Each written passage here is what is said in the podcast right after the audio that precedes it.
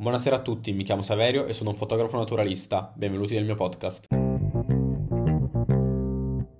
L'altro giorno su Instagram vi ho messo un sondaggio per sapere quale puntata del podcast volevate ascoltare e questa tematica ha stravinto, quindi oggi parliamo di come evitare la compressione di Instagram. Sarà sicuramente capitato a tutti voi di scattare una foto, di postarla su Instagram e di notare che la compressione l'aveva praticamente spappolata. Questo accade sia nelle storie che nei post, ma oggi vedremo nello specifico come evitare questo problema per i post. Fatemi sapere qui sotto nel sondaggio se volete vedere la soluzione anche per le storie. Innanzitutto nell'applicazione stessa di Instagram all'interno delle impostazioni e dell'utilizzo dei dati potete impostare upload di file in alta qualità. Questo sicuramente aiuterà in primis. Personalmente ho trovato delle impostazioni di post produzione che mi permettono di non avere una compressione esagerata una volta postata in Instagram. Quindi adesso vedremo quali sono le impostazioni che personalmente uso per avere il 100% delle mie foto anche se postate su Instagram. Questi due settaggi li potete applicare su Adobe Lightroom o Camera Raw, è indifferente. Infatti le impostazioni di esportazione sono le medesime. Per prima cosa, post producete la vostra immagine come preferite. Una volta finita la parte di post produzione, tagliate l'immagine già nel software di post produzione.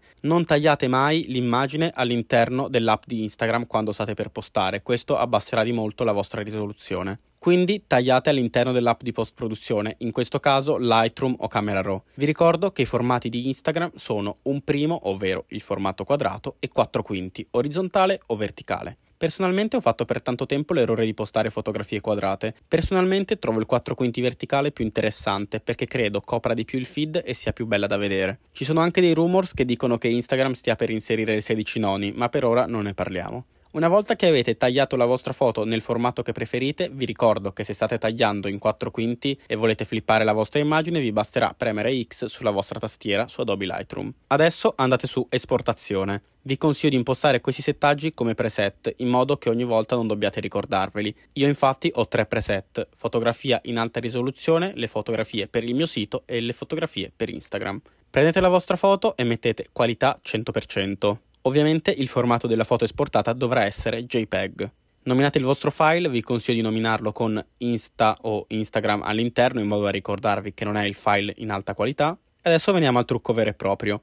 Andate su ridimensione immagine, selezionate su resize lato lungo. Il lato lungo dell'immagine dovrà essere di 1800 pixel. Quindi una volta selezionato ridimensiona lato lungo e inserito il valore di 1800 pixel ci sarà il secondo passaggio, ovvero modificare i PPI, sostanzialmente la densità di pixel per pollice. Normalmente Adobe Lightroom o Camera Raw tenteranno di ottenere il massimo dalla vostra foto mettendo 300 ppi, valore che comunque dipende dalla vostra macchina fotografica o dal vostro telefono. Il valore secondo il quale Instagram non applica la compressione è 72 ppi, quindi dovrete inserire 1800 di lato lungo e 72 ppi.